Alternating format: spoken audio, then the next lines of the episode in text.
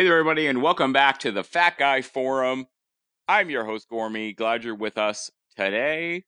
I- I'm excited to bring you another story that I, I think you're going to get a lot out of, and I know I, I'm certainly looking forward to hearing. With us today, we have we have Dale Go Dale. See that we were we were talking before we recorded about me screwing up names, and now I'm I'm totally falling over my words. Um, Dale Golden, like the color, Dale Golden and Dale has he's you you may not recognize his name right away, but by the end of the end of this discussion, I'm sure you're going to know a lot about him and the fact that this dude has lost over 300 pounds. Uh, he is one of the the keto warriors out there, so I'm excited uh, to dive into everything with Dale. How you doing today, man? I'm Gary. How are you? I'm doing good. I'm doing good. I'm glad you're you're here and and willing to to dive into all of this with with us. I'm I'm sure it's gonna be a be an interesting chat. I I just recently uh, found you on Instagram. Our our mutual friend Miles Telecron um, basically got in front of my face and said, "You need to check out Dale's profile and get him on the podcast." So I'm glad we were able to make that connection and make it happen. Um, Miles is a great hype man. He did that for me at KetoCon, and so he's a I, I, I trust his judgment. Um, so I, am just excited to to dive into it. Like you're you've you've clearly got an interesting journey for us to talk about. So why don't you uh, get us started with with where everything began for you, man? All right. Well, uh, basically, um, I, I was I was fat my entire life. Um, I actually started out as a really really skinny little kid. Um, I don't know how that happened. But uh, I, I, was skinny up until I was about three or four years old. And uh, I mean, I, I don't know. It was just kind of one of those things where my my mom was always like somewhat in shape. I mean, she didn't like exercise and stuff, but she was never real big. My dad was big his whole life. Um, I had a bit of an uh, Italian upbringing. Like that. The weird thing is that's not even most of my heritage, but like my grandma was uh, like a Great Depression era Italian family. So, you know, coming from that background with her, it was never um, you you weren't allowed to not eat because you know she never all like they weren't as as bad off as a lot of people were, but you know back in those days you never really knew where your meal was going to come from. So, um, so that that was like my my dad's upbringing too. Was, everything was always food centric. Um, as as the Italians go. Uh, she was always making, you know, it was always like pasta and cookies and just just you know, food of little nutritional substance, but just you know, tons of uh calories. Mm. um, and you know, my mom came from like a Southern Illinois family, so they're, I mean, they're like, it's like Southern home cooking, that kind of thing. You know, I mean, everything's fried uh, breaded, lots of carbs, lots of you know, lots of fat, little little protein content. Everything tastes amazing, but it's not necessarily great for you. And that was you know three squares squares a day of that. Um, so I mean, it, it it didn't really take much time for me to to gain a bunch of weight, and I think I was, geez, I, I think I was hundred pounds when I was five years old, man. Mm. Um, and it I just like all my life I had just always everything was revolved around food, you know, I mean, yeah, my parents cooked a lot at home, but there were always snacks and desserts and stuff like that. Um you know, they didn't want to deprive us, and then every time we go to grandma and grandpa's, which, whichever one we went to, you know, there was always just tons of junk food, and you know, because that's what grandparents do. They they spoil you. but it was one of those things where I wasn't a kid that would stop eating when I was full or anything like that. Um, like my satiety si- signals have never seemed to work. So it, it was one of those things where just, you know, it, it tasted good. So I was, you know, clean plate club. That was another thing. When I was little, it was, oh, there's starving kids in Africa. You need to make sure you finish your food. It's like, well, yeah, but this portion is too big. So I mean, I I don't blame my my relatives, my parents completely because I didn't do anything to stop myself either. But it you know it was rough. um, having everybody in my family being being overweight because I just kind of learned to eat based off of what they did, and you know everybody had such such large portions and everything. So, um, I mean that just continued to grow, and uh, I had done times where I I like played sports and stuff. I did football, but I never really put my all into it because I hated conditioning and stuff. I just liked playing in the game. I just like being out there on the field. So, um, I'd kind of half-ass all the workouts and not really put you know a lot of effort into anything. And I never wanted to go out for high school or anything because I knew they'd actually make me do stuff. I always hated PE because it was like too much. Um, I was never, I was just never an active person, so that contributed to it as well. Mm. Um, and that just kind of continued. I mean, I, I was bullied a lot in in uh, you know, like middle school and high school because of my size, and I I didn't really like stress eat like a lot of people do. I just didn't care. You know, I was like, "Oh, this is just what I am. I'm just a I'm just a fat kid and I'm always going to be a fat kid." And uh you know, my mom, bless her heart, always tried. Um she would we'd get on these kicks where we'd be on like weight loss diets. We we did Weight Watchers.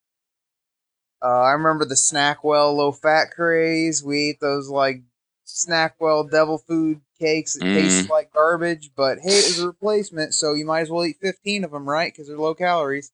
so that that was another thing that always got me is is I thought, wait, hey, this is low calorie. That means I can eat as much of it as I want, which is absolutely not the case. And it also tasted like trash, so it was, it was just like a double edged sword and uh, you know, then we do like these crash diets. I I can't remember the name of the diet, but there was that that diet that they like prepare you for like bariatric surgery and stuff like that, where you eat like crackers and cottage cheese, and then the next meal is like tuna, but then you can have ice cream at night, but it's like super low calorie, and I'm sure you've seen it before. I've, I'm sure everybody's been through it, but um yeah, I mean it was it was one of those things where on diets, off diets, on diets, off diets. Try to do exercise routines. Try to get me more involved in sports. Just just nothing ever ever worked. And uh, mm. then then kind of into high school, um, I I went through a, a pretty like the one of the roughest periods of my life to be honest with you. When I was 15, my dad died. Um, he had a heart attack, which is, you know, I I loved him to death. He was my best friend, but it was by no means surprising. Mm. Um, ever since I was a child, he had health problems because of his his uh, he had diabetes and congestive heart failure. He was massively overweight. I think when I was five years old, he had a quadruple bypass. Oh wow! So he he was constantly in and out of kidney failure due to that kind of stuff. He was in and out of the hospital all the time. So that was real stressful on us too. And I think that was one of the things that um, contributed to all the convenience foods and, and stuff like that is that my mom just literally didn't have time because she was always taking care of him. And, uh, you know, we were in and out of the hospital, always going to doctor's appointments and stuff like that. And they just had really busy lives.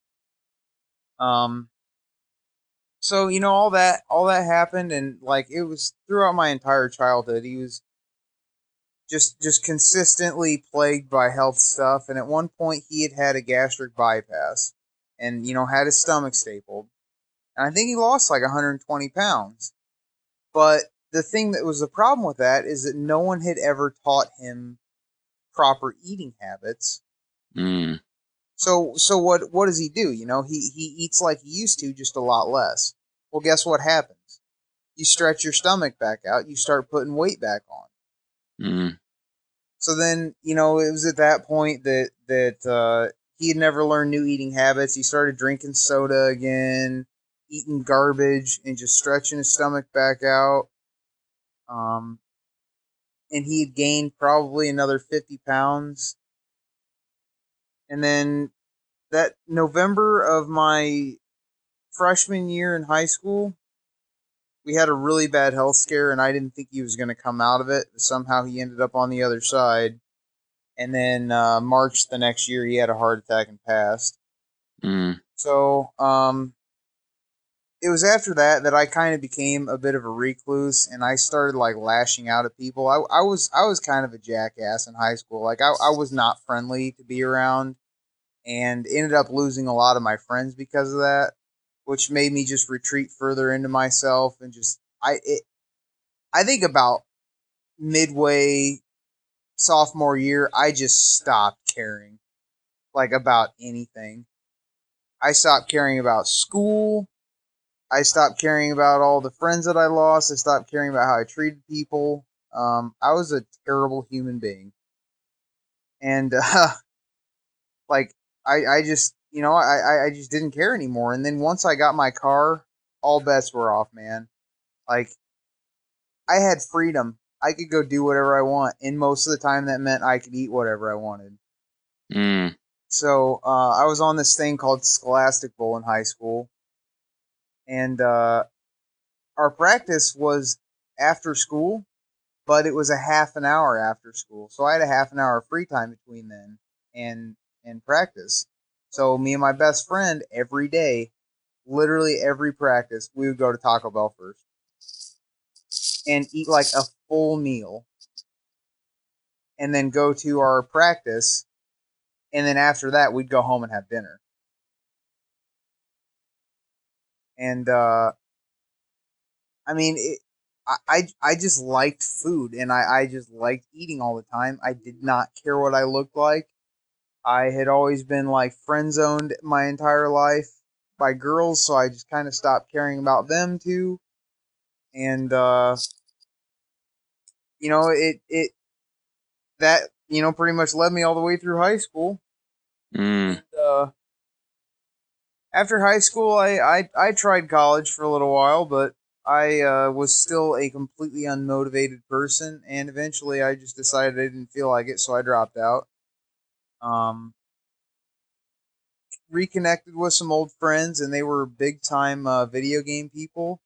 So uh, we we had a lot of LAN parties, and for people unfamiliar with the LAN, that stands for local area network, and it's basically where everybody would bring their computers over to somebody's house and plug them all together and play games all night. Well, of course, when you play games all night and all day, you need some fuel, right? So it was like Mm. chips and candy and soda and I mean I was pretty much just a garbage disposal. Um and of course, you know, in the middle of the night after eating all that junk food, we wanted some real food, so let's go to Taco Bell or Hardee's or something, get something hot, you know. And then you sleep till noon the next day and then you know, nothing else. And then all my friends uh, decided to keep going to school and, you know, I saw less of them unless it was a weekend. You know, they all grew up and they got jobs, and there I was playing video games and watching Netflix all day, every day in my mom's basement. I was that stereotype.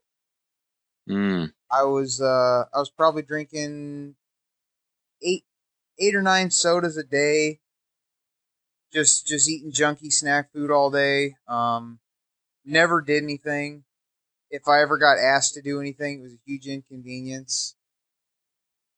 And uh, I pretty much stayed that way until I was 22 years old, and I hit the the uh, 500 pound mark. Mm. And uh, that's kind of my journey to obesity.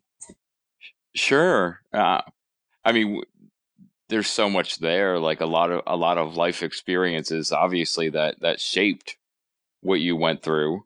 Um, I'm Uh-huh. Sorry sorry about you know. Obviously, I want to say I'm sorry about the the tragedies that that impacted you. Um, it, it's interesting to me because I I think sometimes people see, especially seeing like a family member go through you know health problems um, specifically related to their size and and see that almost as like a warning sign like for you was was the stuff that your your dad was facing and then what happened to him ultimately did that freak you out in terms of like what was going on with you with with your weight and your eating or was it more you saw it as this was the, the lives that you all led i mean you know i never really had put the the two together you know like it, mm. it never really occurred to me i thought that was just a bunch of crappy stuff happening to a guy you know, sure. I mean that that's the way I, I saw it throughout my childhood, and I didn't.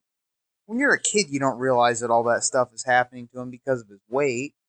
You know, mm-hmm. you don't realize that type two diabetes is most of the time a self inflicted disease. Um, congestive heart failure that that actually can be hereditary. My grandmother has that too, and she was never in in that big of a bad a shape. She was never really fat. Um, I I I think I can't be 100% for certain, but I think that can be the case just because of the way your uh, uh, lymphatic system and, and how you diurese fluid works. But mm. um, regardless of that, you know, you, when you're a kid, you don't put that together. So right, and it was one of those things where my mom didn't want to like try and scare me into it by saying, "Well, you're going to end up like your dad. You're going to have all these health problems." She wouldn't do that to me, you know. So, I guess it it had never really occurred to me. And then, you know, after after he passed, she started getting a little more serious about how, you know, this a lot of his issues were were self inflicted from you know his his bad habits and stuff like that he used to smoke a lot too. I, ne- I was never interested in that or anything. Um, I always thought it was disgusting, and I was happiest day was when he quit. But I mean, I, I guess it just never really had occurred to me, man. Sure, I, I think that makes sense. I think we, because it's it's not as if you're you're you're getting a full lesson on all of that as you're growing up as a kid, like in terms of, you know, the the biological responses and you know the nutrition education and even the proliferation of it now like isn't there so even at 15 then you you're not even seeing those you know that information isn't flashing in front of you to explain what's going on I think that makes complete sense yeah so you found yourself you you said at 22 500 pounds yep what what happened then like where where was where were things going for you then? Like, how did you were you just weighing like I, I guess I, am jumping I'm jumping back and forth. Um, one, I, I, yeah. you know, I want I want to make sure I, I, get. There's a lot of things I want to I want to talk about with you, but so let let's first let's we'll get to that moment in a minute. Like first, um, because I I think it's really interesting. You talked about you know family patterns and and like I I think for me a lot of like my eating habits were shaped not necessarily by you know fault of of family or circumstance but you know we you know our income level was where it was and so the food choices that were there were things that were cheaper and you know when you're not putting you know you're not spending as much money on food you look for things that taste good um you know to keep everyone happy and all of those things and um do you think like do, do are you someone that ever identified yourself like as I mean, obviously, I think if we get to 500 pounds, we have issues with food. But do you do you think your your issues coalesced in addictive behavior with food, or was it just had become that was your life, like ingrained behavior? Like how how do you describe that side of things for you? Um, I think I I'm I'm I'm definitely sure that I had you know food addiction, but you know, I mean, I think it had just become my life that I I I had gotten to that point where uh, like I was just never full. Mm. I had always eaten so much food that it was just regular to me to eat food. You know, like when I go to Taco Bell, I would get a meal and then an item. You know, you, you order one of their combo meals and then an item. It's right. Like something like that every time.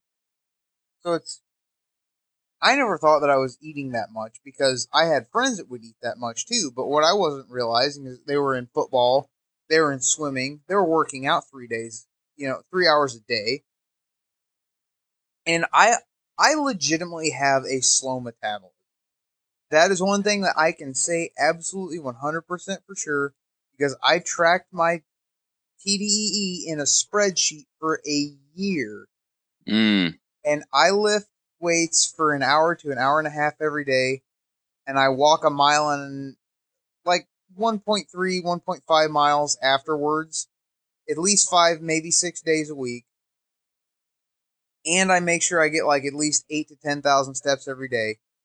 And if I eat more than 1,750 calories with that activity, I will gain weight. Oh, wow. Yeah. So, yeah, you can't outrun your fork, but at the same time, some people have a peasant's metabolism, and oh, that yeah. me. so, yeah. So there's clearly some factors there working against you, you know, and whether that's genetic or if it's, you know, biologically ingrained through how your your body developed you know from the from a young age like it, it's clearly Yep. something that's a real issue for you there so you found yourself at 500 pounds at 22 years old what happened then Well, being that I was a big time uh, basement computer dwelling person, you can imagine that I was uh, a redditor as well, mm-hmm and I just kept seeing stuff pop up on this keto subreddit, and all these people with these massive weight loss transformations. And at first, I had never really thought too much about it. You know, I just see them like, oh, that's cool. Oh, that's cool. You know, not really, not really put that much together. But I had hit that point in my life where I was just done with life in general. mm, Like I was pretty much just done existing. I didn't care about anything at all. I didn't have any motivation to go to school. I was unemployed. Literally played video games and slept all day. And I mean, I, I hate to say it, but I kind of hit the screw it point in my life. And uh, I started doing a little more research into keto and reading all the stuff about it. And I was like, well, I'm 500 pounds. Oh, and by the way, you asked something about uh, monitoring my weight and stuff. Basically, I only Yeah. got weighed when I went to the doctor's office because that was Okay. place had a scale big enough to weigh me. Um, so I just remember the last recorded weight before I started being 500 pounds, and uh, I just said, you know what, I've had enough. Um, it doesn't matter if I succeed or fail at this keto thing because if I fail at it, I'm pretty much, you know, I'm I'm pretty much just done with with whatever. So I have nothing to lose. Let's try it. So started in right away. Uh, didn't count calories or anything. Started under 20 carbs a day. Soda. 50 pounds the first month. oh wow Sold. mm, You know, I mean, I was like, I that that made me a lifer. I was like, all right, I'm doing this. I gave it a shot. I it, and it was appealing to me because I always liked, you know, meat and cheese. And and back when I started seven years ago, Gormy, they did not have all this cool stuff. Mm, Like, They didn't have all these replacement products. They like I was what people refer to as dirty keto. That was mhm. to the core. Like it was bacon, cheese, burgers, like little vegetables, and if they were, they were canned. I mean, I I was not micronutrient dense.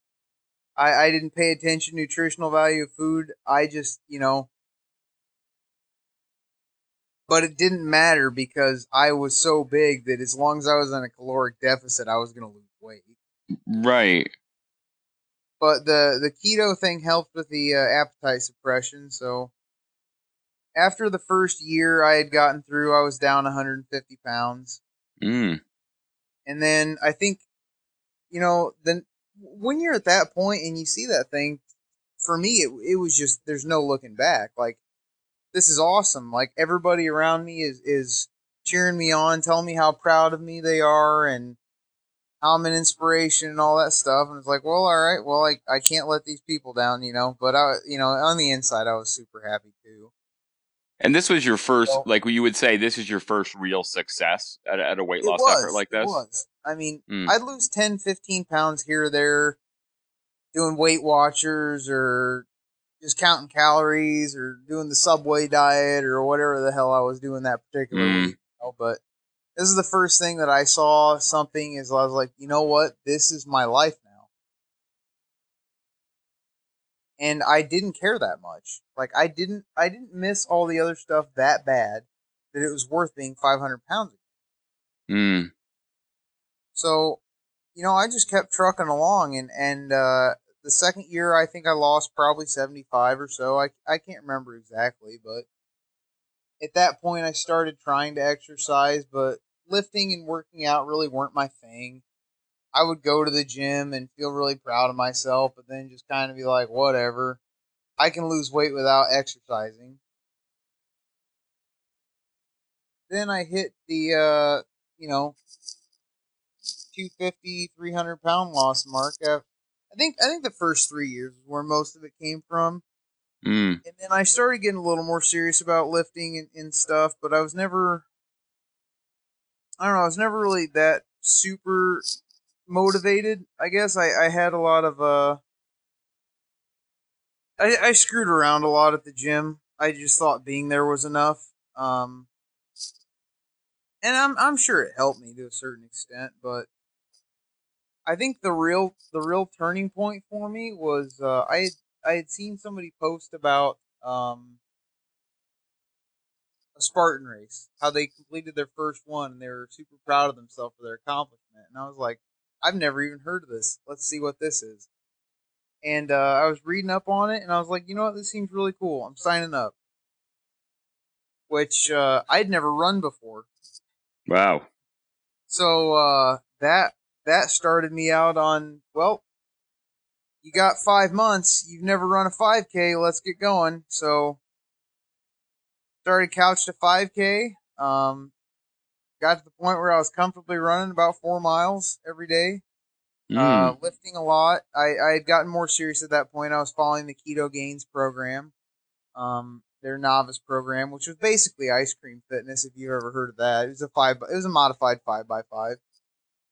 It was just a five by five with some added hypertrophy work, and uh, I was doing that and running, and I I was getting in pretty good shape, and I ran my first Spartan race, and I was hooked and I started taking my uh, fitness a little more seriously. So I got kind of obsessed with body composition there for a while after that. Mm. And uh, I think that might have been one of the things that had led me to a bit of a metabolic slowdown as I was just I I had been on a permacut for six years, man. Like I, I had Mm, never right. not been cutting weight and then I, I had my first DEXA scan, and I was like, it was like twenty one percent or something, and that was when I was over a little over two hundred pounds. I think it was about two ten, and uh, I thought that was awesome, but I wanted to get lower. So you know, I I I just continued working on my fitness, and I discovered something called a protein sparing modified fast Mm. which for people unfamiliar with that, it's a uh, it's just a super super strict crash diet. Um, basically, you eat your body weight in protein, less than twenty carbs, less than twenty fat. You're eating like a thousand calories a day, and it's one of those things where it's just uh you embrace the suck. This is Oh, wow. Just deal with it. Sounds like it. Yeah, so I got really into that. I was doing that on days where I lifted, and then on days where I ran, I would eat more calories because they strictly suggested that if you're doing a PSMF, you cannot do cardio. So I was like, oh, okay, well, I'll just, you know, I'll eat back the cardio calories on my on my running days, and uh, we'll be good. So I, I just continued that cycle for a while, and and I just just kept kept losing weight and kept losing weight and leaning out. I wasn't losing muscle. I mean, I was I was you know, the next DEXA scan I got was like 17%, and I was super motivated. And then I got 13%, and I was like, oh, man, Oh wow. this, this is starting to get really hard because when you're that small, you know, the paper towel effect, it's, it's legit. Um, so I, I got down to the point where I was at 10% body fat. Oh wow. And on paper, that's awesome. You know, Mm. like seven, eight percent, you're contest ready. You're ready to walk out on stage at a bodybuilding show. You know, Right. percent. That's what magazine models that are shredded are at, you know? You feel super cool. And then you start thinking about it. I'm five foot ten, Gormy. I have 15 pounds of loose skin, give or take, uh, from from plastic surgeons and, and doctors that I've talked to. Right. If I weigh 167 pounds at 5'10, you take off that skin, I'm 152 pounds. Mm. That is too small. Right. So I was at that point where I was cutting weight like crazy. I was body composition obsessed. I was obsessed Mm. Um, my exercise and everything just right on. I'm I was never clinically diagnosed, but I I know I had developed orthorexia, and Mm. It it's it's not like I wasn't like binging and purging. It wasn't anorexia. Orthorexia, for the people that are unfamiliar with that, is when you get obsessed with nutrition and and uh, and exercise to the point where you're absolutely trying to dial in everything 100 percent, and it's taking away from your social life and you know it's like everything in your life revolves around you know perfect na- macros and and making sure your exercise is on point, scheduling workouts like three weeks in advance, making sure you're going to be on it, you know. And it, it got to the point of obsession. It wasn't I was oh, I wasn't moving because I enjoyed it. I had to because I had to hit this number by this date for an arbitrary reason that meant nothing to anybody but myself. So, um that kind of screwed me up a little bit for a while. Uh so I I got to that point finally where I was like, you know, I I'm too small. Mm. I have to do something about that. And Which is which has got to be wild, having been 500 pounds, yeah, I know, know. To then be in that spot where now you're thinking, I'm too small. I can't be 500 pounds again. Like, I'm just wondering, like, what is that? What does that realization really feel like for you? Um, I'm gonna be honest with you, it's terrifying Mm. because it doesn't matter if you're too small and people are concerned about you. Because I did have family members that were worried about me. Um, you're you're terrified of gaining weight. Hmm. I, you know, I used to be 500 pounds, and I'm, you know, way too small now. But I'm still terrified of seeing the scale move up, even if it's healthy. Right.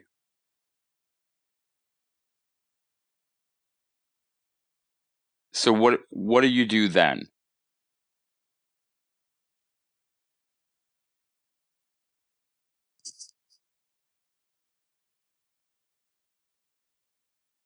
You there, Dale? Did I lose you? I'm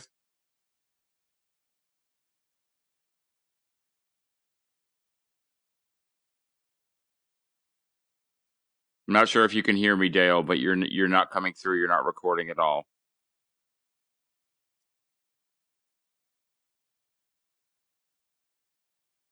Am I not recording? Yeah, you were you you went dead there for for a minute or so. We were we were talking about I I- asked I don't know if you had heard me. I, I had asked what what you did then after you kind of had that. You know, you're in that spot of being scared, and Yeah. um, then you went dead after that. Okay. I uh, I had gone. I decided that I was going to go on my first official bulk. Okay. So um, I was still kind of in that orthorexia ish phase where I wanted to make sure everything was perfect. I went on a lean bulk. I was trying to gain tain, as people say. Mm-hmm. So I added a couple hundred calories a day, and my whole mindset was bulk until you're not happy with how fat you've gotten, and then you cut again. So it it was still keto. I still stayed under 20 carbs. I just increased fats mostly for calories, and uh, I just went at it for a, a few months, and I got stronger. I added a little muscle, and then I finally hit the point where I thought I was happy with where I was, and I cut down again. And then I decided that uh, bulking and cutting wasn't necessarily the most fun thing ever. Mm. So I was just going to try and, and uh, maintain my weight for a while. So, I mean, that's what I did. I just just continued to exercise and figured out about what my TDEE was, so I could, you know, figure out where my maintenance needed to be, and just and just not gain any more weight. And uh, I kind of lived there for about six months. I've pretty much stayed at the same body composition. But uh, one thing that I struggled with for a couple years that people don't like to talk about is uh, how the all or nothing um, mindset that some of the people on keto preach to everybody. Mm-hmm. How that kind of messed me up a lot. Oh, for sure. So I was in the category where I was labeling foods as good and bad, and it wasn't something that I could eat in moderation. So I, there for a while, honestly, I I developed a bit of an eating disorder. Um, I would cut like crazy for a while until I hit the point. eh, Mostly during Spartan race season, so I could be a lower weight, so it made it easier. Um, so I, I would I would cut until I was the weight that I wanted, and then I would have a race, and I would have two or three days where I would just go eight, like I would go crazy hard in the paint on all of the food that I deprived myself for like eight months. Mm. You know, like donuts, pizza, tacos, and the thing that people don't realize is when you do that, like for a couple days, like at the end of the second day, that stuff doesn't taste good. And you're just eating it because it's on the list that you made of things Exactly. continue to get. Mm-hmm. You know, I'd be It's- sitting there for six months at a time and it'd be like, man, I haven't had, oh, fish tacos are like my favorite thing ever. I need to get fish tacos on my next cheat day. Oh, I need to make really make sure that I have a, a cinnamon roll on my next cheat day. Oh, I haven't had a blueberry cake donut yet this year, and they're gonna uh, be gone, so I have to make sure I get one of those on this cheat day. And uh, you know, it was just that consistently. And uh, I would have like two or three days at a time, and then I would get back on the wagon right after because the weird thing about me is that I can turn it on and off like just snap of a finger. Mm. My brain is that regimented that I can do that. But it would take me a while to lose the water weight because I swell up like a balloon. Mm. I have so much excess skin on me. I mean, you know what that's like, but Oh um, yeah. If I if I eat a bunch of carbs and sodium and stuff, what people don't know is that fat cells don't ever go away. When you lose fat, you shrink and dehydrate your fat cells. They do not disappear. Mm-hmm. They will be there for the rest of your life unless you have them surgically removed via skin removal or liposuction. Mm-hmm. So when I would eat like that, I would swell up and gain a bunch of weight, and then it would take a while to leave me. But that didn't really ever bother me that much because I knew it was going to go away, and I wasn't like super. You know, I'd have a I'd have a race again in in maybe three months, so I had time. You know. Well, then I I started reading up on uh, fasting. That got really popular, and I I had done intermittent fasting for years, but uh, I started playing around with extended fasting. You know, two three days at a time. Um, max was ever was ever three for me, and I I kind of liked the way it made me feel for a while, and it really helped me lose. This was during the cutting a lot phase Right. to lean out a bunch. So extended fasting was helping with that because you're creating such a massive calorie deficit. And there are some muscle sparing um, facets to it. You're not always, you know, damaging yourself when you do that, but so I got into that cycle. Well, then it was have a two or three day relentless carb junk food binge. Well, then fast for three days Mm. to reset yourself. And I I had convinced myself that was okay. And then I think that the tipping point in my life for me was a vacation in Nashville. When I went to see my sister. I had four and a half days of completely unrestricted crap. Mm-hmm. And I'm not kidding. I weighed myself before and after. I literally gained 38 pounds in 4 Mhm. days. And people look at me like I'm crazy. And I said, I have the data written down. I can show you. Mm-hmm. So that one freaked me out real bad because I also took before and after pictures. And I decided to try and do my longest fast ever, which was 10 days. Oh wow. So I had gotten into the point where I legitimately had an eating disorder, but I had convinced myself that I didn't. Right. Um, because lots of people on the internet fast. That must mean that it's normal, right? Mm. So I, I went through that for a while of just just going crazy and then fasting and then going crazy and then fasting and then I don't know, man. It was just I hit the point in my life where I, I couldn't do that anymore. Like I had I had to stop. I, I was I was messed up. Um and I never really like had to talk to anybody about it. I talked to my sister about it, but she she told me I was fine because I don't think she wanted me wanted to have to tell me that I had something wrong, you know. Mm. And uh I don't know. I I hit the point where I just wasn't interested in that lifestyle anymore. Well, it seemed like you you you've you've got this pattern of, you know, the the obsession evolving, but it always being there, and it seems, it, you know, it's to me having lived something similar, like I, it gets exhausting. Mhm. So so what happened for you then? Because I I think it's really fascinating that a lot of times I talk to guys, you know, that have been 500, 600 pounds, and it's that 500 pound point where the real breaking point happens. But it sounds like the the real evolution of your journey came later in your process. Um it became very apparent to me that I needed to fix my relationship with food.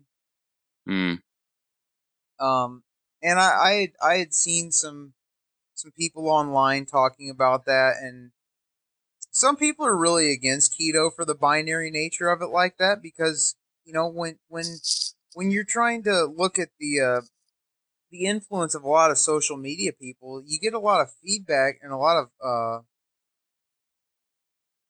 a lot of uh, backlash from from having a differing opinion. So you know, I would I was at the point where if I did anything, I I cared too much about what people on the internet thought of me. I guess, mm, and uh, a lot of the keto gurus and stuff like that will tell you if you know if you ever have anything that's not 100% keto approved, well, you're just you're breaking all the rules and you're letting everyone down. And it was at the point where if I went somewhere and posted about a food that I ate in a city I'd never been to before, so I could try the local cuisine, if it wasn't keto, I'd lose followers and people would send me angry DMs and stuff like that. mm, So that helped perpetuate the all or nothing thing. And and I had seen some people online that didn't particularly like keto for that specific reason, because a lot of people on keto are, are now zealots, you know. Um, so I started branching out and kind of kind of seeing what other people do, and and and I it was at that point that I realized that it wasn't necessarily um, you know, being on or off keto that was the problem. It was the fact that I had a really incorrect relationship with food. Like, I mm. was at the point where if I, well, if you eat a donut, you're going to be out of ketosis, you're going to lose fat adaptation, and it's going to take you five weeks to get it back. So you might as well just go crazy that day anyway.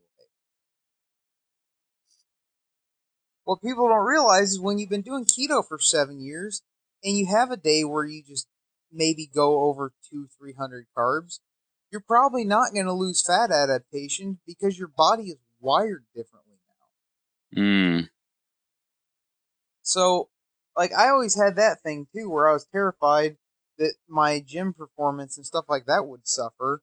So I needed to put it all into two or three days. That way, um, I just you know all or nothing and get it back after I decide right. to turkey off of everything. So um, I started working on on thinking about reframing how I am with food, and uh, that was when I decided to try an experiment. And again, it was something that I decided to not post about because I still cared too much about what people on social media thought. And I was a keto guy, so if I talked about eating more carbs, I would be shunned, mm. which happened to a certain extent. But uh, I did an experiment, man. I I had days um, I kept my protein where it was at, but I started playing around carbs and fat and kind of moving them around a little bit. And uh, part of that was to see how I felt differently, and part of it was to allow myself to have some junk food every now and again.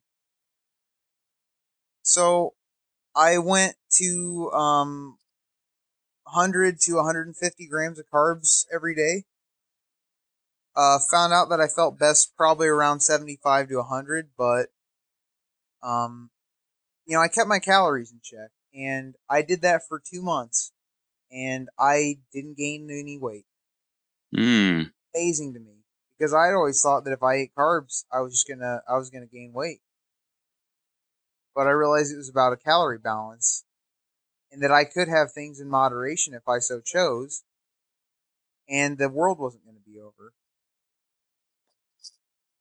But the thing that uh, that really showed through for me about that um, was that I cannot.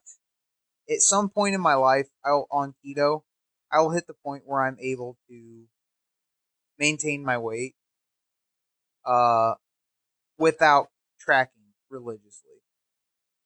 I know that I'll eventually be able to follow my hunger cues on keto as a lifestyle.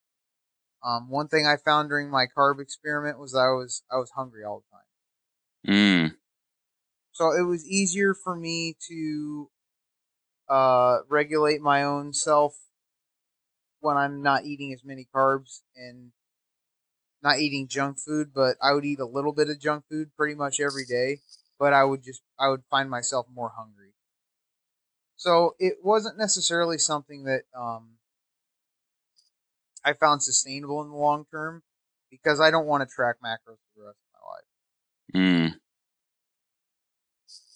But I think that's really interesting because you you had to step outside of the box, you know, that you would you would come through this journey and to start to really evolve that relationship you were having with food and and find out, you know, how like I, that because the the hunger question was going to be that first was going to be the first thing I was going to ask about that experiment. Like, what happened to your hunger doing that? Because I know for me, that's where my head goes immediately. So I I think that's really fascinating, man. That you were willing, you know, to experiment with yourself and kind of take a chance and and and start to work that out so that you can build this vision you have for how things go forward.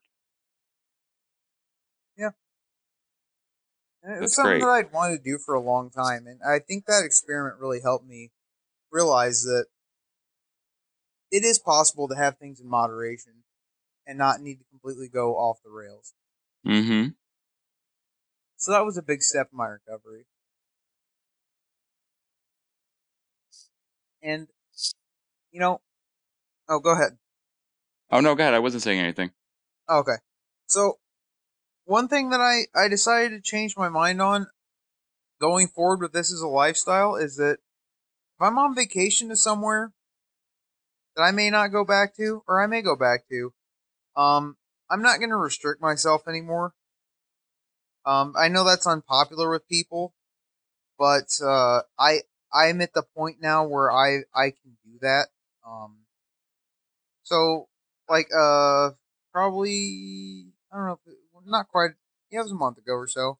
Um, me and the girlfriend went to Cincinnati, and while I was there, I was pretty good for the first three or four days because, like I said, the the water weight gain is what really deters me from it. Because mm. if I eat more than 200 grams of carbs, I'm just gonna swell up, and I know it. So I usually save it to the end of the vacation. But you know, I was pretty good for the first couple days. I kept my carbs thirty to fifty. You know, only eating little bits of things and trying trying stuff. And then the last couple days, I, I you know I let myself have a little more freedom.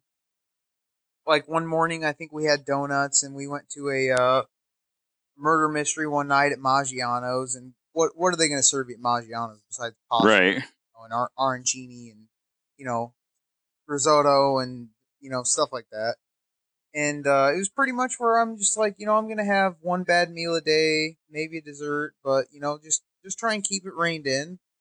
So Mm. like one morning we went up and had donuts for breakfast, and then for lunch I had like a salad, and uh, dinner we went to the ballpark, and I think I had uh, I had like some barbecue with macaroni and cheese or something. But I, I you know I kept it pretty reasonable. And then one night we were in Cincinnati, so we went to Graeter's and had ice cream. Um, you know, and and, and over a couple days, I, I gained about twenty pounds of water again. But I I came home and I wasn't like, you know what, I'm gonna fast for a week because I hate myself. I was just like, Mm. yeah, I'm gonna lose this water weight because that's just what happens to you, and that's your life now. So um, I didn't I didn't get too too torn up about that, and uh, then I went to Alaska on a mission trip, and I was I you know I just it was one of those things where all the meals were provided for you, and I just did the best I could. But you know, a huge thing up in Alaska for whatever reason, despite how cold it is, craft ice cream is pretty big up there. I don't know that I'm ever going to go back to Alaska. So Right. I tried some stuff up there that I couldn't get back here. I had Yeah. wh- tacos. when are- when are you gonna get when are you gonna get Alaska ice cream? You know, created in Alaska again. And here's the thing, Gormy, at the end of the day, I didn't die. Mm-hmm. So I- I'm kind of I'm kind of over being scared of that stuff. Um, Right. I, I I I feel a lot better in the end. Like I'm at the point where I, I can I can do that. Um, and and one thing about my, my girlfriend Sarah, eh, she's wonderful about that sort of thing. She she's she's lost probably sixty or so, maybe more pounds on keto herself. But like one of her things is she absolutely loves chocolate. She eats a Kit Kat every day, a mini Kit Mhm. Kat. Like that's her thing, and she helped me realize that you can have things in moderation occasionally, and you're not gonna die. So, like my birthday, I always used to be like, no, I, I, I can't. I have to keto. It's it's I can't celebrate. I can't do anything. I can't have anything that I want. Well, this year I decided not to. You know, I let myself have a little more freedom. I ate some carbs. Mhm. I had a little more calories, and I I didn't die. Like that. That's that. That was such a huge realization to me that I could just be okay with that sort of thing. I, I think that's an amazing realization. Like I, I think there's a real I hope what people listening are hearing as we as we dive into this is the real evolution in in your perspective. And and I think one a big part of it as being someone who was also, you know, over 500 pounds, like you're right. Like biologically, there's things that our bodies do that the body of someone who's lost 50 pounds doesn't do. You know, they have a they have a cheat meal and they might see like a two pound blip. Like even right now, me, like I'm pretty strict, you know, I'm very strict keto right now. If if my electrolytes are balance is off, I can put on seven pounds overnight. Yeah. So then I, I look at seven pounds on average a day.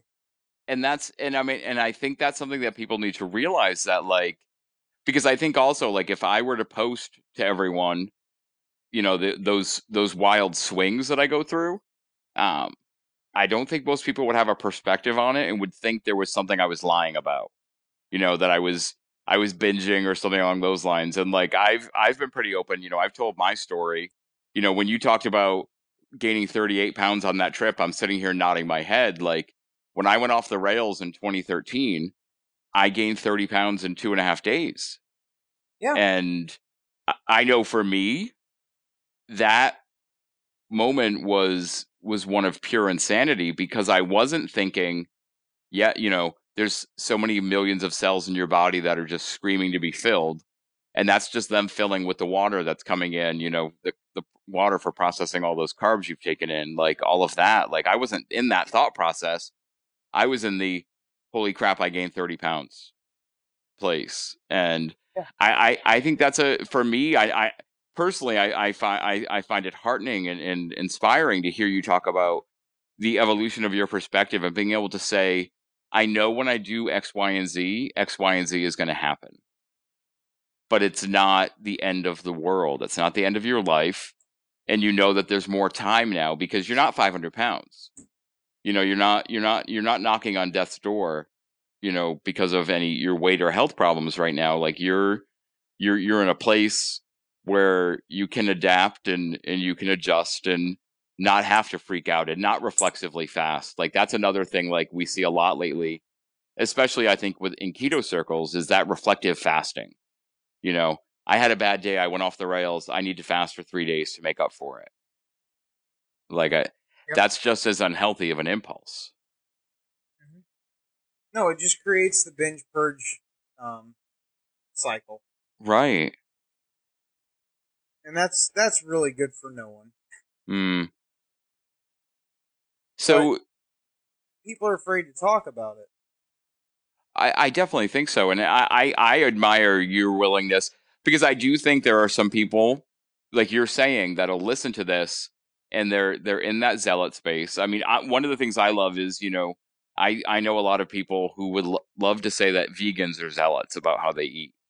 Um, I I think there can be zealotry just as strong in in the keto sphere. Like it's it's that zealotry sometimes that's driven by disordered behavior that we don't realize we're reinforcing for some people.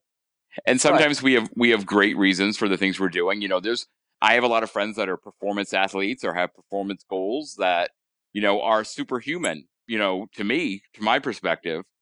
But what I like what you're talking about is, you know, adjusting to living life and and making this a, a way of life that you can live with not just for six months till you hit a goal, not just for three months till another race comes, but your life that's all laid out in front of you.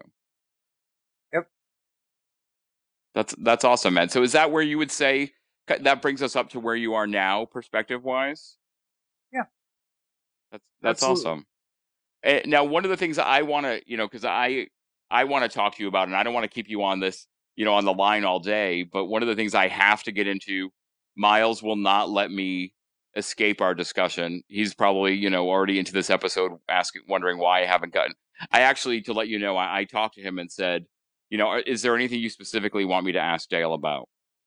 You know, is what should I, you know, kind of used him as like a little sounding board. And uh, one of the things that that stood out to me looking at like what you post on Instagram and you talk about a lot now, and you know that Miles wanted, you know, kind of gave me the the the in the insider scoop to talk to you about is your perspective on kind of food and and life as a foodie now. And it's interesting to me because I, I came into this thinking I was going to hear about this obsession with gourmet food that started when you were six years old. You know, and, and we we started talking about you know Taco Bell and chips in a basement. Um, but your interest in food and trying new things and creating new things really seems to have blossomed now. Um, is that would you agree with that? And like, where do where do you where, yeah where do you where where do you how do you come into that space? Like, where does that grow for, from for you? I you know man, I honestly don't know. Like I I'd always been into trying like I guess I just decided that I was more interested in trying like regional culture and stuff that I wasn't used to. Mm. Like one of the things that opened my door was the first time that I tried sushi. First time I tried sushi was like four years into keto. Mm. I always thought that was gross. I mean, I was, like I said, we were, I was, I had pretty much an Italian upbringing, and the other thing was like, you know, like Southern comfort food. So, like, mayonnaise was too spicy. You know what I'm saying? Right, like, right. So, so, like anything exotic or adventurous was just kind of off the menu because my parents didn't like it. And then you know, as I started kind of just changing the way I ate, I wanted to try new things. And So I tried sushi and I really liked it. And then one day I was like, hey, what the hell? I'm going to try sashimi. You know, just, I can have this on keto, sushi without the rice. Why not? Let's give it a shot. I freaking loved it. Wow. Then, like, I developed a, a taste for uh, blue cheese. Like, I'd never liked that before, but Mm. you know, I, I had Cobb salads and stuff, and I was like, oh, this isn't bad, you know. And then I just started exploring more and getting more adventurous, and I totally just turned into a foodie. And uh, I've always been a really good cook, and I always tell people when they ask me where I learned, you don't get to be 500 pounds by not knowing how to cook. Oh yeah. Uh, very true. So I had always had a passion for that sort of thing, but then I started experimenting around with keto ingredients when I got really into it. And uh, that's why my kitchen is now a mad scientist lab. Mm. I've got all sorts of weird stuff that people have never heard of and can't pronounce. Uh, and uh, I I put that stuff together to. I mean, it's kind of a hobby at this point. Like I enjoy Oh it. Experimenting with food and figuring new things out. But like, I've got oat fiber, vital wheat gluten. Thank God I'm not a celiac because gluten Mm. is really low in carbs. So I use that a lot. Um, Oh wow. I I experiment with protein powders and stuff. Uh, find recipes online, modify them, try and keto them. And I just like I fell in love with charcuterie and fancy meats and stuff. And I'm I'm Oh, a yeah. nerd. I like hobbies and I like learning too much about a subject until it's boring to somebody else. But I'm just always fascinated. So I started curing my own meat. This Mm. last week I started making fermented hot sauce. Made my own mustard. Made was my gonna- bacon. I was gonna say I've heard about your condiments. I've heard, uh, you know, so that's your that reputation is preceding you for sure. What Yeah. what have what have been some of your favorite things that you've you've done lately? Like, what are some of your recent discoveries? You know, figuring out how to make a good ice cream base uh, was Mm. something I'm really proud of. Um, that is kind of an amalgamation of things. I used macadamia nut milk and heavy cream. This last batch I experimented, I used a little bit less macadamia milk and some Nutpods, dairy free creamer. Mm. That turned out really well, but I always add it with a casein blend of protein. Oh wow. want to keep, um, I'm a person that thrives on higher protein keto. Um, I'm not a big high fat keto guy. I usually keep my protein around probably 65 to yeah 65 percent of my calories. Fats around 30. Um, so I, I wanted it to be not too crazy. Um, like like Rebel and and uh, Killer Way and all those companies. Like their their ice cream is super super fat heavy. Yeah. I wanted it to be still somewhat reasonably balanced, so uh, I found out that casein helps the texture, helps it not freeze as much, Mm.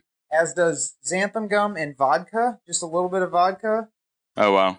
But I just played around with that, added some cream cheese, uh, sort of uh, well, Neufchâtel, but you know, like the, the less fat stuff. But you know, I just kept playing around and evolving it, and uh, that's one of the things I'm most proud of. I have a pretty pretty reasonable base that I can work with now, and just kind of modify as things go on. But I mean, I just I really really like kitchen experiments. That's like my favorite. So that's what I do. That's awesome. And now, do you do you find that any of that? Because like I know, like I love really getting into cooking and like discovering new techniques and new tools and ingredients and all of that as well. Like, and. I, mm-hmm. I've had people say to me, "Do you think that's just your food addiction and obsession transferring to a new subject?" But it doesn't feel that way to me. Like, do you do you think it's a transference for you, or do you think it's more, you know, finding a new way to find something exciting in in the way that you're living now? I mean, it's something that I've always enjoyed, so I don't see it as perpetuating a uh, an obsession. But Hmm. you know, man, even if it is, is it hurtful? Is it harming me? Right. It's not a bad obsession to have if it is one. So I guess Yeah. that's the way I kind of see that. Definitely, because it doesn't seem like you're this this fire you have for this experimentation is about you know the the the fitting it fitting in as much as possible mentality that I think exists sometimes in the keto product space. Mhm. You know, like that idea of you know products that um, you know you you look at some of them that have you know 45 grams of fiber, but it's one net carb. So yeah, like uh, there's there's mad scientists at work I think there. Um, Mhm. but it sounds like more for me like for like what you're doing is more about discovering these new flavors and experiences through food and making them work for how you live your life now. Yeah. That's And- awesome. I'm not really huge on the whole Keto Connect thing because I think they, I don't know, I think they, they they made a little too much money off the whole keto thing, and I don't think they're completely honest with people all the time. But that's neither here nor there. But one thing that Matt did say one time that I thought was pretty cool is that they're playing the net net carb game really hard. Mm, You see the ingredients on something, and you're like, all right, there's 45 grams of carbs in this, but it's it's three net carbs. What what are they doing here? def- I think I remember him saying that. Like, I, that's a that perspective, like that. Until I, because I started in October of last year doing total carbs, um, just for how Yeah. the protocol I'm working now, and I realized that up until that point, I was playing that game myself, like, you know, trying to find things that you know had that hyper palatability, but I could I could subtract the you know I could subtract all those sugar alcohols and fiber, you know, take it from 50 total carbs down to four net carbs, Yeah. and not not pay attention at all to the the fun bloating and other digestive effects that I would feel, you know, having two servings of something like that afterwards. Um, you know, there's there's reasons why there's there's reasons why like those the Russell Stover's candies have a warning on the label about not eating more than a full serving. Yep, I had to figure out the hard way that uh, Mm, Dale can't have an avocado and a Quest bar in the same day. oh, really? I'm not. I'm not a person that's gonna have to be carnivore, but I eat too much fiber. It jacks me up, and uh, Mm. I had to learn that the hard way by net carbing myself to death. But I, I think the great thing there, like you know, to tangent it back to what we've been talking about, like you're willing to learn.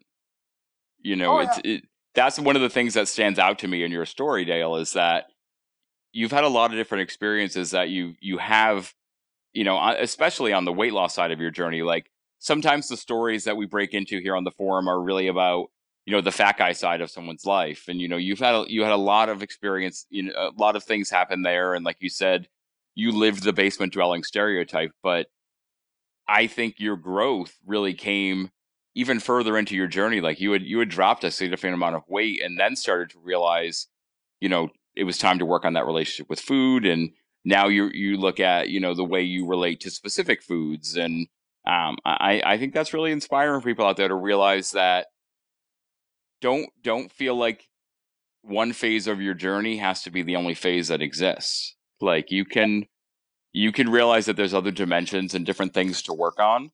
And I think for me that was that was my problem when I really screwed up, you know, 5 years ago. Like I was focused solely on on numbers on the scale.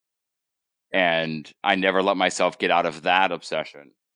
And that's one of those things that I try to work on now, but so I, it's it's great for me to hear someone because you like you said you've been doing keto and working on this journey since before you know there were 75 like i i honestly i i went to the grocery store earlier today and had this moment where i walked around because the the healthy food section of my local big chain grocery store has grown from like half an aisle to like four aisles. And i see now all these products that you used to not even know existed online on the the, the stores of a big box grocery store. You know four or five different kinds of bone broth i saw today. I was like Yep. okay you know you go to the you go to the regular cooking oil aisle and at what used to be there was only probably like two types of olive oil and now you know there's 50 kinds of olive oil but there's also six or seven kinds of coconut oil and animal fats Star and oil, uh grapeseed oil, avocado oil. oh yeah oil. there the grocery store i was at today had three different kinds of ghee and I'm like, that's this is kind of like amazing to me the time we live in now. Like, so I, I think it's impressive that you've been able to see this through as a sustainable journey from when there wasn't all of those options that available at your fingertips. And and you were you were able to make it work and and come through the challenges that that that popped up popped up along the way for you. So i i hope that you're i hope that you're proud of that. Yeah definitely. I mean you know it's one thing that is fortunate though is that i'm out of the danger zone and that's why i'm mm. willing to experiment with my own body you know like I am in no way, shape, or form at an unhealthy weight. Even if I gain 20 pounds, it is not going to be dangerous for me. So I can, mm. I can do whatever I want now and, and always go back to it because I have made that change in my mind. I will never be 500 pounds. Mm. So, I mean, it's, life isn't a race; it's a marathon. Um, I mean, it, it's not a sprint, you know. So I just I know this is my life now, and I'm completely willing to experiment and try different things. And if they don't work out, I can always go back to what I know works. Right. And and that's that's a great place to be, man. I mean, I, I'm I'm just like I've never been this happy about. That's awesome. And you know, like my life is hundred percent different than it was. It wasn't just. It was it like I'll always owe a massive debt to keto and the community when I started because I don't know that I'd still be alive now, man. Like I was mm. unemployed, dropped out of college, and 500 pounds. You know, now I have a really good job. I, um, I, I still don't have a college degree, but I own a house. I'm not alone anymore. Like. I have somebody. It's it sounds crazy to have my first real girlfriend at 29 years old, but you know what?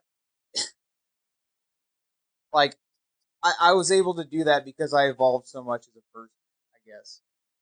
No, that that's accurate, man. That's completely accurate. I I've never been as happy as I am now. Like I am my life is great and people don't realize how much changing, you know, your life how how life changing it can be to figure it out for yourself and and get to the point where you're happy. Mm. So losing all that weight did so much more for me than it helps your confidence, it helps your motivation, it helps you become more of a disciplined person, and that's that's helped me be the person I am today, and I, I'm I'm proud of that. Well, you should be. You should be. Respect for all the people like you and Miles and everybody else that I'm friends with online for your ability to do the same. Like, you motivate people. I mean, you have a huge following, Gormy, and you influence so many people in the right way, and and that's awesome. Well, like I, I'm I'm proud of the person that you are. Like, just putting yourself out there, talking about your struggles, that kind of thing. We need more people like that. We need people to be vocal about it. Like, yeah, I had a crappy day today. Like, I, like, my lifting thing, like, I, I went to the gym today and it was awful. I felt mm. like, I was like, this is stupid. I want to go home. And I just, then I caught, like, I posted on Instagram, caught a glimpse of myself in the mirror and I was like, hey, you know what? You're not 500 pounds. Right. Happy workout, but your life still doesn't suck. I mean, well, that's so that's so right, man. Like I and one I appreciate I appreciate that for sure. But I I think by sharing my story and experiences, I've been able to get to the place that I am now with like this podcast and being able yeah. to connect with people like yourself and and Miles and other people online and realize that you know one I'm not alone in the, the struggles that I went through, but also I I amazingly appreciate the opportunity to pick up new new ideas and new things that I can look at, you know, new new things to look forward to on my journey because realistically as as much as my my weight issues have been a lifelong battle, um I'm still really young in in the this experience, you know, this keto journey of mine. Like, you know, I'm coming up on two and a half years. Like, I I still have a ways to go. Like in turn, and I, I I look I look at stories like yours and I see hope and so I just I just really appreciate your your candor in telling it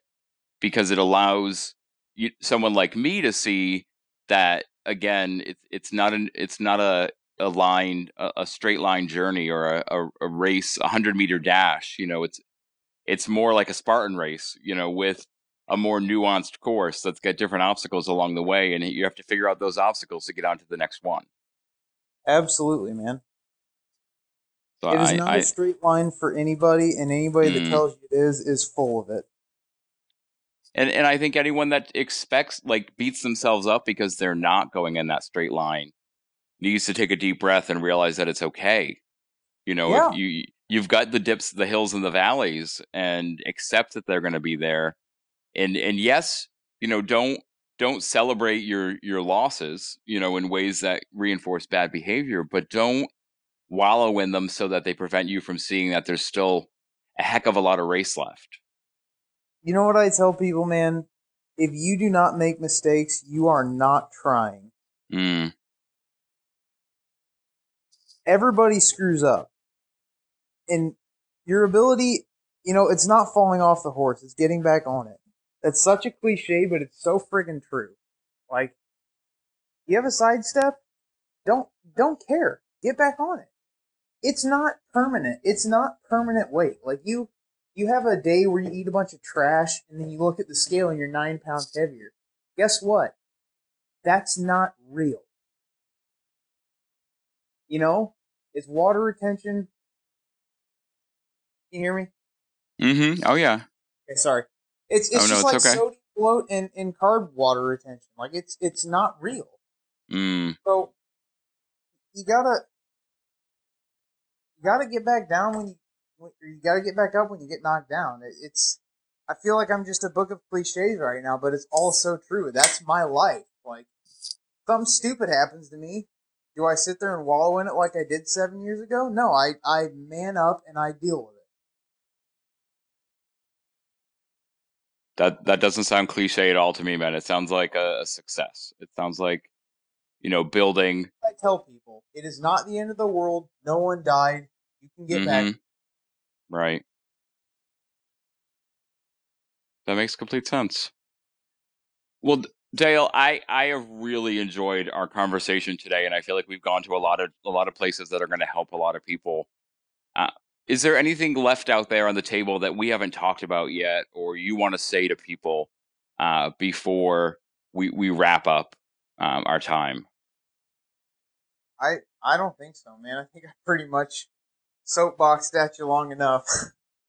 No, I, I don't think you soapboxed at all, man. I, I, I think you shared your experiences in a way that are gonna it's gonna be really helpful for people, especially people that hit those struggle points.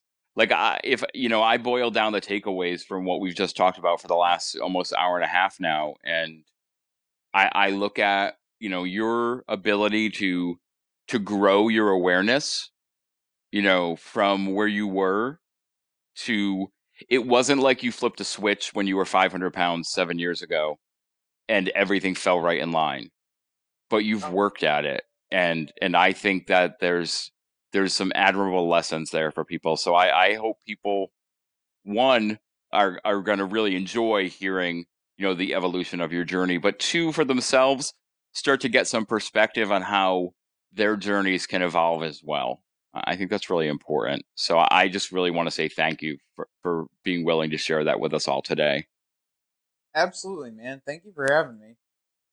Definitely, definitely. I'm glad we, we got this chance to finally talk um, outside of a DM or a, a comment on Instagram. I think it's really great uh, these opportunities that the, that this journey brings all of us. Uh, if people out there are listening, and they, one, obviously they want to talk to you about your journey, but two, if they're more interested in hearing about this fermented hot sauce and mustards and all these oth- your ice cream base specifically, because he did post one of the ice creams he made today. I think it was peaches that you used, right? Yep. That's awesome. That's awesome. How do people? f- Carbs and blueberries. Just saying. There you go, man. How do you? And, and that's one of the things. Like I, I, I, I, I'm. I wish I could be inside the heads of some of the people listening to some of the things that you're saying, who are like, "But that's not. That isn't." You know, I'm. I'm just. I'm hoping there's some some pearl clutching going on as people are listening. Um, Right? I'm how probably do they? people. Oh, I'm sure. I'm sure. But hey, It's stone fruit. It's not keto. Uh oh. Well, if someone does want to talk to you about stone fruit, where do they find you, man? Uh, PRS Player 24 on Instagram, PRS Player 15 on Reddit, but I really try and stay away from Reddit because that place has destroyed me because those people do not want your help. Mm. But uh, yeah, I mean, anybody wants to DM me or anything, I, I answer questions for anybody. Like I, I don't care. I'll I'll tell 15 different people the same exact thing. Um, I I never get sick of helping people out. So Well, well, that's awesome, man. Thank you so much, and I hope that everyone out there listening, you'll get a chance. Let let Dale know what you thought about him coming on the forum today. I know I really appreciated your time today, Dale. So thank you so much. And that's going to bring us to the close of another episode of the Fat Guy Forum. I'm your host, Gormy. If you want to connect with me for any reason, you know, I know I'm not, I haven't made any hot sauces or anything that exciting of late, but um, I'm getting inspired definitely by, you know, by you and, and a lot of other people. Um, I, I know you haven't yet, but I, I dove into Miles Duck Prosciutto this week and that, that was delicious. Let me just tell you, like he did a really good job with that. So yeah, like it's I'm I, I the charcuterie bug bit me a while ago, but now I feel like I'm in a place where I need to start trying some things on my own. So I'm gonna get I'm gonna get inspired. But if you want to talk to me, you can find me on Instagram at Gormy underscore goes underscore keto or on Twitter at Gormy goes keto, no underscores or dashes. You can also email the show at the fat guy forum at gmail.com. And if you're out there listening on iTunes or Apple, please do me a favor leave us give us give us a rating you know five stars is always appreciated but be honest and drop a review so people can hear what you think about the show because it's it's that word of mouth that helps get us in front of other people so until next time where we're going to bring you the story of another great dude who's lived that fat life. This is your host gormy reminding you to do something today to amaze yourself because you're all amazing people. I'll see you all next time